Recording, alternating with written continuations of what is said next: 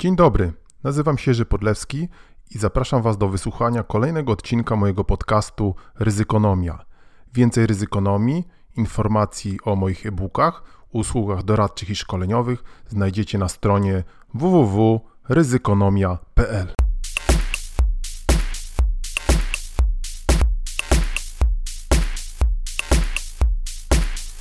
Dzień dobry, dzień dobry, dzień dobry. Kolejny odcinek podcastu Ryzykonomia. Trochę nas nie było, ale już jesteśmy. Mieliśmy nagrać parę dni wcześniej, no ale to wiecie jak to jest. Tyle rzeczy się dzieje, tyle rzeczy się dzieje. A co nowego dzieje się e, w ogóle na blogu na Ryzykonomii? Ryzykonomia jest, istnieje.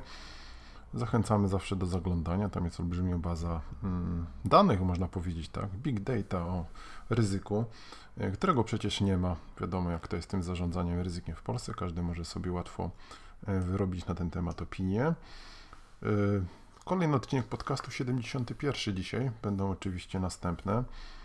Dzisiaj nasz przegląd ryzyka. No i zacznijmy może, o jest tutaj świnka. Zacznijmy może od pandemii. Mm, dzisiaj pandemia 502 ofiary.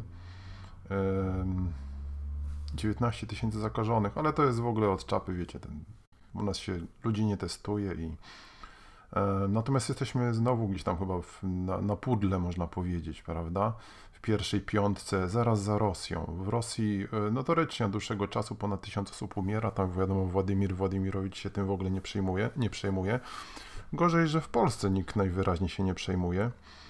To, co się dzieje, to naprawdę mm, no, widzimy te wystąpienia, kiedy najwyżsi oficjele z jakimś takim durnym uśmieszkiem mówią, że że właściwie mamy taki naród, który się nie zgodzi na żadne przepisy. No, szokujące to się pewnie, że naród nie lubi przepisów. Ja zawsze mówiłem, że my mamy, zresztą to cytuję, ktoś kiedyś powiedział, że my mamy no właśnie, wiecie Państwo co, trzeba, wiecie kochani, uważać, bo y, zauważyłem, że dzisiaj agresja tych wszystkich antyszczepionkowców, tych wszystkich hejterów jest taka wielka, że oni zaraz się biorą za groźby, to też pokazuje słabość naszego państwa, że po prostu wypełzły takie najgorsze godziny, kanalie i widzą, że mogą coraz więcej, prawda? Mogą coraz więcej. Więc nie będziemy komentować e, epitetami, może, chociaż te epitety są najgorsze, jakie możecie sobie wyobrazić, a one są. Ja mam bogaty język że nikt z tym nic nie robi, że politycy mówią, że oni nie będą robić, ponieważ wychodzą im takie sondaże, no to jest masakra. 5-4 osoby umarły, jak ktoś ładnie powiedział, czyli to jest 5 tu polewów dziennie. Mm, najwyraźniej rząd wziął na przeczekanie, tylko nie wiadomo na co oni chcą, na co oni chcą e, czekać. I też zaufmy, zauważmy, że wytworzyła się taka sytuacja, jak wiecie, tak mi się wydaje czasami, że ja staram się walczyć, jakoś dostrzegać Um, właśnie, rzeczywistą postać rzeczy. Teraz mają wszyscy monopol na prawdę, ale, ale tak jak to jest. I zauważcie, że tak naprawdę to dzisiaj jest tak, że to mamy do czynienia z terrorem antyszczepionkowców. Mamy do czynienia z terrorem ludzi, którzy się nie zaszczepią, nie wierzą, nie chcą epidemii. Y, I to oni decydują, tak? Y, a ciekawe, Arebur oczywiście jest taka, można powiedzieć, pogląd, że to rzekomo oni są poddawani jako, jako jakie, jakiemuś terrorowi, a jest dokładnie odwrotnie, tak? Nauka, naukowcy, profesorowie są codziennie lżeni, że wzięli pieniądze, że są przekupni, prawda? Ostatnio widziałem nawet taką dyskusję, gdzie, gdzie lekarz z, od, z oddziału covidowego z bardzo długim stażem był gdzieś tam przez jakichś marketing managerów, jakichś logistyków, jeszcze jakichś Java developerów, po prostu mieszany z błotem, że on się nie zna na medycynie. No to jest, proszę Państwa, kochani, nie tylko wielka klęska edukacji, ale to jest, ale to jest w ogóle jakaś klęska w ogóle jakiejś idei społeczeństwa, gdzie są, jest jednak jakaś stratyfikacja rol społecznych, jakiejś wiedzy, odpowiedzialności. No ale jeżeli państwo abdykuje, tak, no to takie rzeczy się dzieją. A przecież państwo nie może, prawda, świnko, nie może i nie powinno abdykować. E, są takie państwa, które nie abdykują, na przykład Czwarta Rzesza, prawda? Czwarta Rzesza. Tak ostatnio e, towarzysz ukochany przywódca mówi o Niemczech, e, o Austrii, o wielu krajach naokoło. No tam się wprowadza obowiązkowe szczepienia, tam się wprowadza różnego rodzaju sanitarne normy, chociażby te paszporty covidowe. U nas idziemy do sklepu jest totalna po prostu jazda bez trzymanki, korona party. Ja też widzę, słuchajcie, taka jeszcze jedna myśl, jak to strasznie destrukcyjnie oddziaływuje na no, jakoś taką psychikę młodych osób bo one też i pewnie z pewnej wrodzonej przekory, no i z tego, że widzą tak, że wszyscy tak zachowują się, prawda, to zaczynają też podzielać tą pogardę dla prawa, pogardę dla nauki i, i dokąd to wszystko prowadzi? Do, do jakiejś, nie wiem gdzie to dokąd prowadzi, na pewno do jakiegoś mocno niefajnego miejsca. Nie sądzę, żeby te osoby, które tego rodzaju, tego rodzaju poglądy czy propagandę, tą pogardę dla nauki rozprzestrzeniają, sobie zdawały sprawę. Więc może w ogóle zbliżają się jakieś wieki średnie, prawda? I gdzie tu jest miejsce na zarządzanie, na zarządzanie ryzykiem? No właśnie, słuchajcie, ryzyk nie brakuje. Szykuje nam się tutaj inne bardzo poważne ryzyko, o którym chcielibyśmy dzisiaj też wspomnieć, a mianowicie znowu powraca nam temat wojenny, wojna na Ukrainie. Mówiłem już kiedyś y, i wielokrotnie i pisałem na ten temat również na ryzykonomii, że ludziom się jakoś tak wydaje, że ryzyka wojenne, no to jest klasyczny przykład ryzyka politycznego, to one gdzieś to już jest historia, zupełnie nie mamy z tym do czynienia, odeszło w przeszłość, no niestety nie. Historia ludzkości, nie mówiąc już o naszego narodu, wskazuje, że wojny były, i najwyraźniej będą jeszcze póki co. Słyszymy, że, y, że towarzysz Putin y, szykuje tam olbrzymią armię na y, granicy z Ukrainą. To już źródła wywiadowcze podają, że to jest 170 tysięcy nawet ludzi. Dzisiaj spotkanie Bidena, chyba zdalne, tak, z, z Putinem, gdzie Biden będzie te, pewnie chciał pokazać, podsunąć pięść pod, pod nos temu, temu radzieckiemu, radzieckiemu przywódcy. No ale słuchajcie, jak się zgromadzi gdzieś 170 tysięcy ludzi, to coś chyba z tego jednak musi być, prawda? No to jest jednak już trochę za dużo, tak? To nie jest 7 tysięcy, nie 70, tylko 170 tysięcy. I od dawna mówi się o tym, że Rosjanie mogą próbować przebić sobie taki wzdłuż, jakbyście spojrzeli na mapę Ukrainy, taki korytarz do Krymu. Oni tam co prawda zdaje się zbudowali jakiś most, no ale połączenie lądowe byłoby oczywiście dużo bardziej korzystniejsze, dużo większe możliwości. Przy okazji zagarną kilka portów ukraińskich, więc tam się może na pewno naprawdę coś wydarzyć. No i, i co wtedy, prawda? Co wtedy? Mm, no my jako Polska pewnie mamy tutaj ograniczony zasięg oddziaływania. Mm, zresztą nie wiem, czy my jako Polska mamy możemy oddziaływać na cokolwiek teraz. Mm, widzieliście ostatnio przy okazji to kuriozalne spotkanie tych marionetek Putina w Warszawie na czele z, z tą francuską neofaszystką, jacyś neofaszystami z Hiszpanii i oni byli przejmowani przez towarzysza ukochanego przywódcę, który bredził coś o, o czwartej Rzeszy no to jest straszne i ten, ta koincydencja z tymi wydarzeniami na Ukrainie, no to też jest chyba nieprzypadkowa, prawda? To jest chyba nieprzypadkowa, no. Żeby później takie osoby, tak jak pani Le Pen, mm, szły gdzieś tam pod pomnik y, osób wywiezionych, zamordowanych na wschodzie, składały kwiaty, ludzie, którzy są finansowani wręcz przez Putina.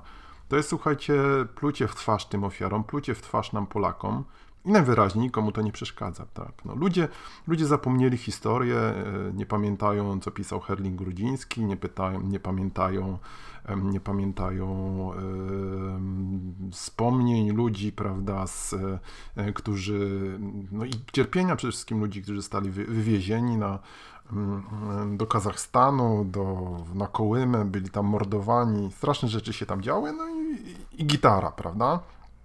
No bo przecież historia się najwyraźniej według niektórych ludzi sko skończyła.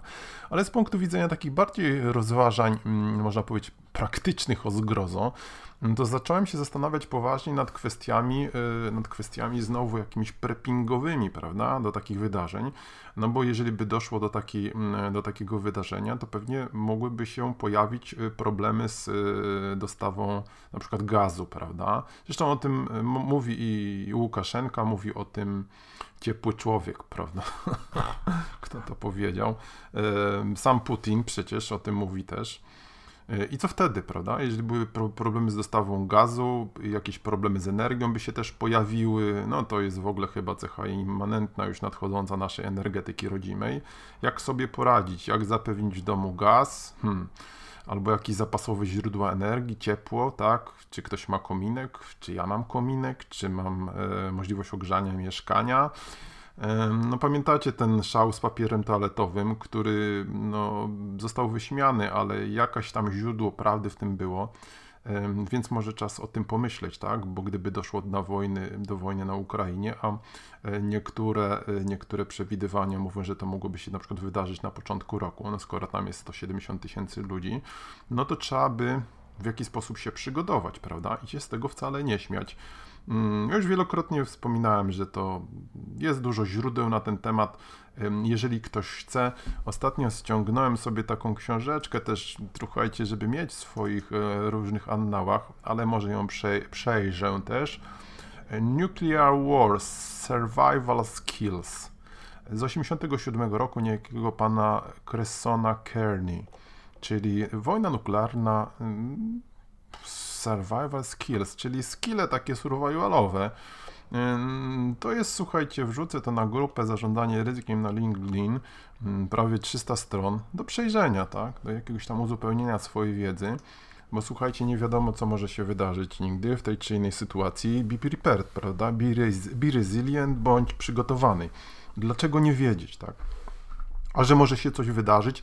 I zawsze, słuchajcie, przychodzi na myśl tutaj pierwsza wojna światowa, wielka wojna. Polecam jak zawsze Dana Carlina, no, szczególnie tą jego serię Blueprint for Armageddon w ramach Hardcore History. Fantastyczna historia, fantastycznie powiedziana drugiej, przepraszam, pierwszej wojny światowej, y, która mnie osobiście bardzo też jakoś tak y, y, zwróciła moją uwagę i parę książek jeszcze sobie później o pierwszej wojnie między innymi przeczytałem. No właśnie, ludziom się wydaje, że ich historia jest jakaś taka niesamowita, prawda? Że zupełnie, że co wojny się skończyły, że to już tak nie będzie, prawda? A jak po, poczytałem o tej pierwszej wojnie, to tam też się zaczynało od takich wydarzeń, które zrazu e, niekoniecznie, niekoniecznie się później, niekoniecznie ludzie przewidywali, co się później wydarzy, prawda? A tu słuchajcie, 170 tysięcy ludzi wielka armia e, agresywnego dyktatora. Niefajnie. A my w tym czasie co? My, czy raczej nasz tutaj rodzimy dyktator organizuje spotkanie jakichś neonazi, marionetek Putina i, i bredzi o, o czwartej Rzeszy. No to najgorsza rzecz, wszyscy zwracają uwagę, co, co zawsze, to była najgorsza właśnie zawsze słabość, walka na dwa fronty, tak? No jak to inaczej? Myśmy już zrazili do siebie kompletnie Unię Europejską, oni nas tam nie chcą, nie chcą już dawać pieniędzy. Słyszeliście, że KPO jest zatrzymany. Bodajże dwa dni temu była informacja, że Rumunia dostała chyba 1,8 miliarda, między innymi na opiekę zdrowotną, na innowacje. My nic nie dostaniemy, tak? Teraz przecież jest mowa o uruchomieniu tego artykułu. TSUE wydał już e, orzeczenie, że takie wstępne orzeczenie, tak, rzecznika generalnego TSUE, a to zazwyczaj się potwierdza, że, ten, e, że, że te uzgodnienia na które Pinokio też się zgodził, dotyczące pieniędzy za praworządność, to są zgodne z prawem unijnym i że, że one w przyszłym roku prawdopodobnie będą wdrażane, czyli my w ogóle nie dostaniemy tych ponad chyba 70 miliardów e, euro z kolejnego okresu programowania, tak? Z kolei my w ogóle nic nie dostaniemy, tak? No, przy tym, słuchajcie, zabawna jest ta nasza, można powiedzieć, indyferencja naszego biznesu, który w ogóle na to nie zwraca uwagi, tak jakby. Ale słuchajcie, wczoraj widziałem już pierwszą jaskółkę od tych y, moich ulubionych analityków, zdaje się Fitch Rating. Postawił, można powiedzieć, kilka dużych polskich miast, tym Gdańsk, Warszawę i nie tylko, które e, emitowały papiery wartościowe, ich rating pod obserwacją, tak, jakby taką zagrożoną obserwacją. Jeszcze nie obniżył ratingu, no ale to oczywiście będzie wpływało od razu na koszt kapitału. E, które pozyskują te, te, te miasta, te podmioty, a jeżeli jeszcze ratingi będą obniżane, to z kolei ma związek z tym sławnym nowym wałem, prawda? Kiedy samorządowcy ewidentnie mówią, że to jest między innymi jednych z celów ograbienie miast, żeby można było to rozdać różnym swoim tam pociotkom i y, jakimś, e, przepraszam za wyrażenie, wsiokom, ale takim wsiokom mentalnym, bo ja tam przeciwko wsi nic nie mam, sam jestem trochę ze wsi, prawda? Jerzy to przecież rolnik, ale takim wsiokom mentalnym, prawda? Którzy popierają tą szajkę. Ograbienie miast. Kiedy przecież dzisiaj miasty są środkami innowacji, środkami modernizacji, no ale Fitch Rating już to widzi, analitycy, a coś im z tych Excelków w końcu wychodzi. Jak wiecie, ja o analitykach nie mam jakoś specjalnego wysokiego mniemania, rzadko można zdarzyć, z, z, z, moim zdaniem, znaleźć albo usłyszeć jakiegoś rozsądnego, ale są tacy oczywiście, tak? Przede wszystkim brakuje im kontekstu. Pamiętamy ISO 31000, Risk Management, Zarządzanie ryzykiem, zasady i wytyczne. Pierwszy etap, tak? E, określenie, analiza kontekstu. To jest tak samo w project managementie, w ogóle w każdym chyba racjonalnym działaniu, tak? Zorientowanie się jest jakiś, jaki jest kontekst naszych działań, tak? Jaki jest kontekst naszej analizy. Także ten, słuchajcie, Ukraina, czyli kolejne ryzyko polityczne nam się e, szykuje, a już właściwie trwa.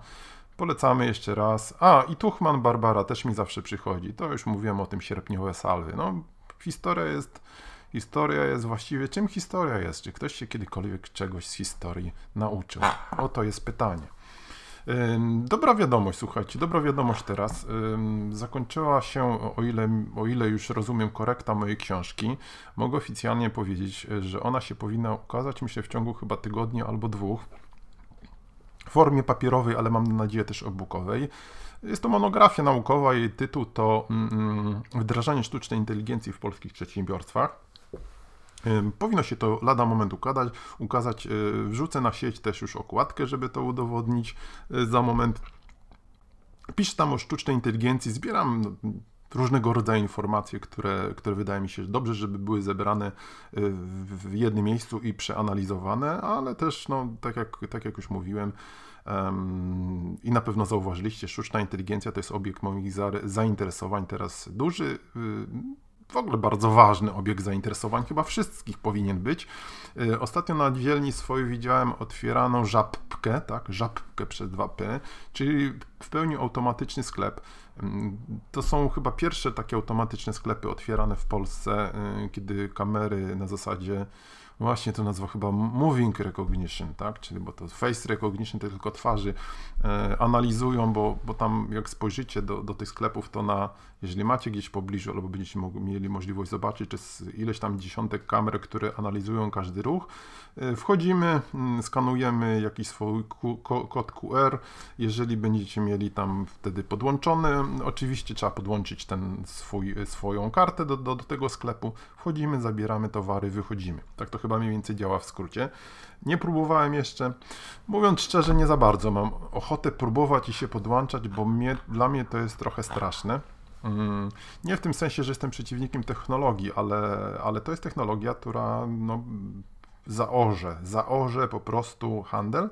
Y, przede, przede, wszystkim pod względem y, rynku pracy i najwyraźniej nikt nie ma specjalnego pomysłu y, na jakieś regulowanie tych wszystkich odkryć, które niesie nam sztuczna inteligencja. Więc to jest problem, tak?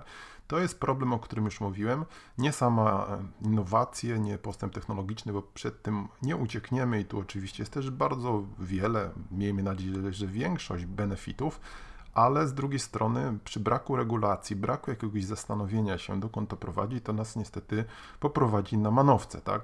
A oczywiście fundusze inwestycyjne, e, wielki kapitał, który tutaj z, z, widzi, widzi kasę, nie będzie się przejmował, że ludzie wylądują na, wylądują na bruku, tak? No, ktoś może powiedzieć, prawda, a co mnie to obchodzi? No ale później ludzie bezrobotni, bez pracy, no to jest znowu podwyż, po, po, podwyżka, słuchajcie, no nie podwyżka, to jest, to jest pożywka dla tych wszystkich później ruchów totalitarnych, populistycznych, które wykorzystują niezadowolenie tych ludzi. Więc to znowu jest kontekst szerszy, na który trzeba spoglądać, dokąd nas to może, dokąd nas to może prowadzić, jakie będą tego efekty. Żabka. Co możemy jeszcze polecić, słuchajcie? Co polecić, no właśnie. Mm, słucham teraz takiego, wróciłem do takiego podcastu, który zacząłem kiedyś słuchać, e, e, BBC podcast. No, BBC jest fajne, BBC English można, wiecie, słuchajcie, fajny, fajny angielski, można się też podszkolić, łatwo zrozumieć. W ramach BBC taką audycję, serię podcastów pod tytułem 13 Minutes to the Moon, czyli 13 minut do Księżyca. I to jest kilka, chyba nawet kilkanaście odcinków, które opowiadają o programie kosmicznym amerykańskim, programie NASA oczywiście w latach 60. Pamiętacie, w którym roku wylądował? wylądował Neil Armstrong chyba to on położył pierwszą stopę, prawda? Wylądowali w 69 e, roku na Księżycu. To był program um, lądowanie. No widzicie, program Apollo oczywiście w 69 roku, y, zaczął się ten program w 61 roku, no i ten podcast opowiada y, różnego rodzaju historie, można powiedzieć, y, różnego rodzaju o różnych problemach, też oczywiście ryzykach, bo przecież no, loty kosmiczne to jest no, klasyczny case study ryzyka. Bardzo ciekawe, bardzo, bardzo ciekawe, polecam. A propos tego, to przypomina się e, mi, kiedyś wziąłem udział w wykładzie, w wykładzie naszego lotniska, e, lotniska, naszego lotnika kosmonauty. Nie wiem, czy pamiętacie, była taka piosenka kiedyś za komuny. Słuchajcie, uwaga, śpiewam, także chwytajcie za uszy polski lotnik kosmonauta.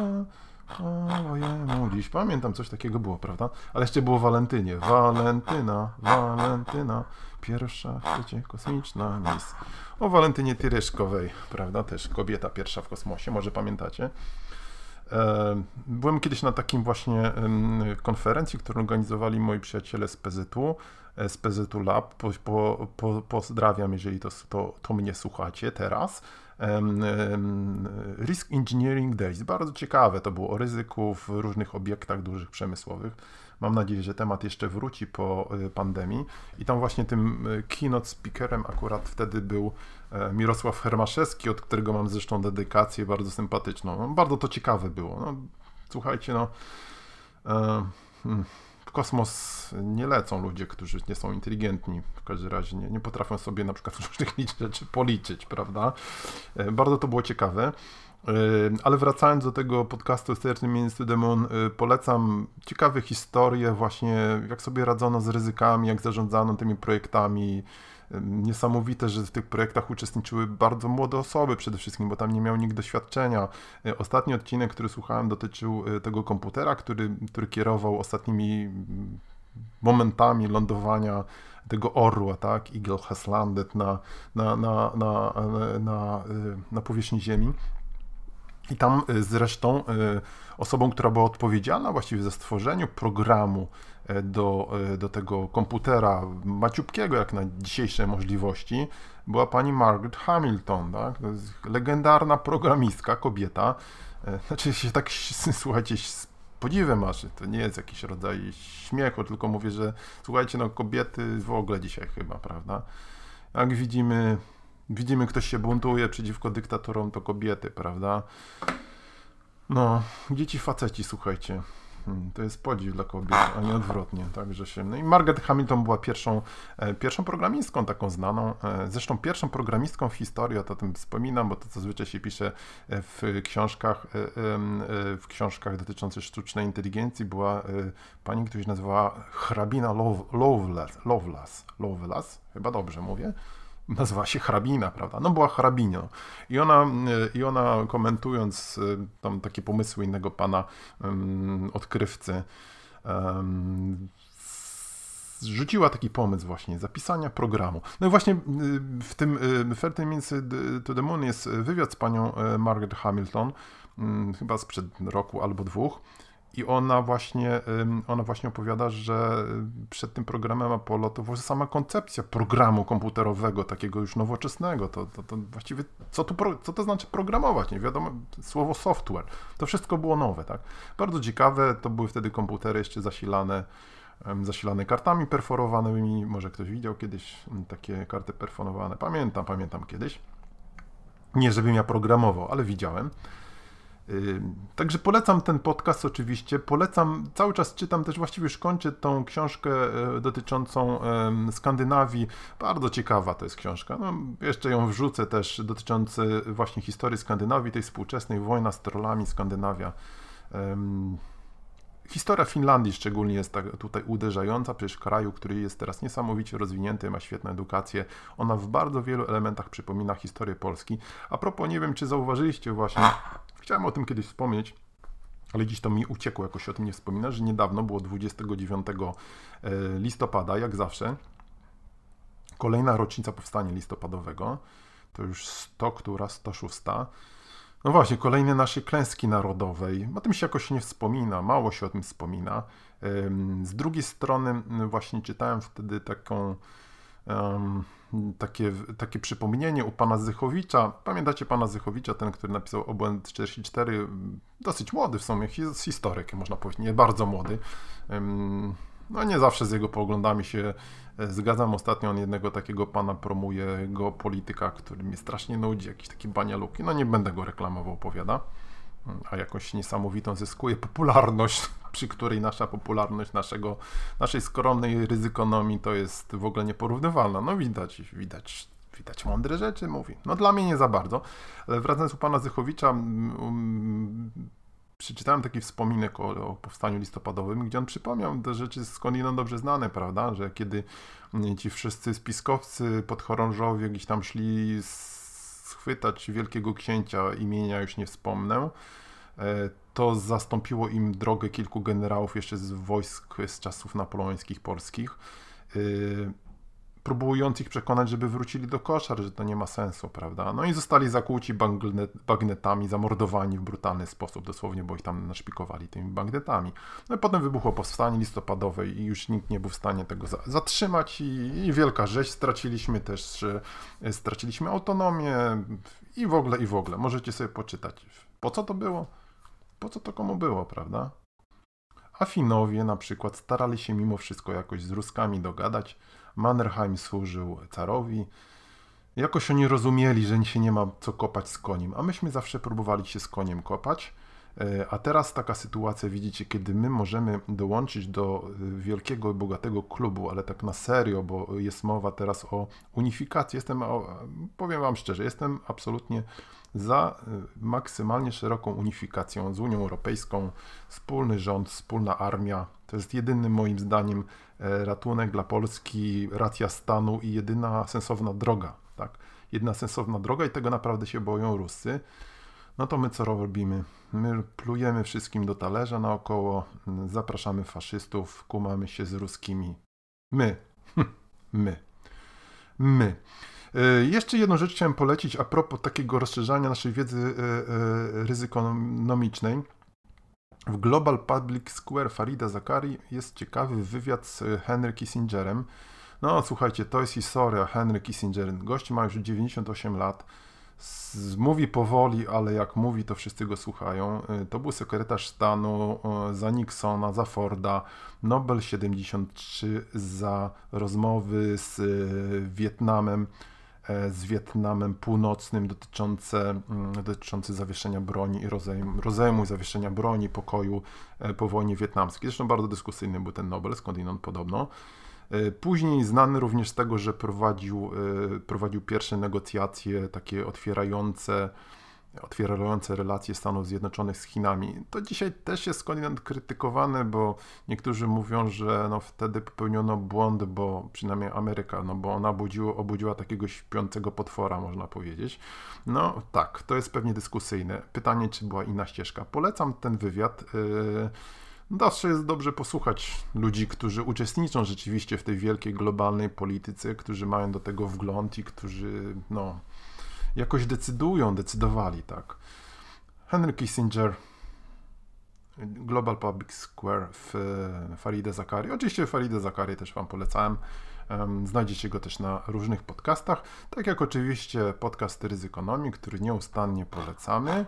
Mm, za chwilę wracamy, także no właśnie. Bye, bye, bye, bye.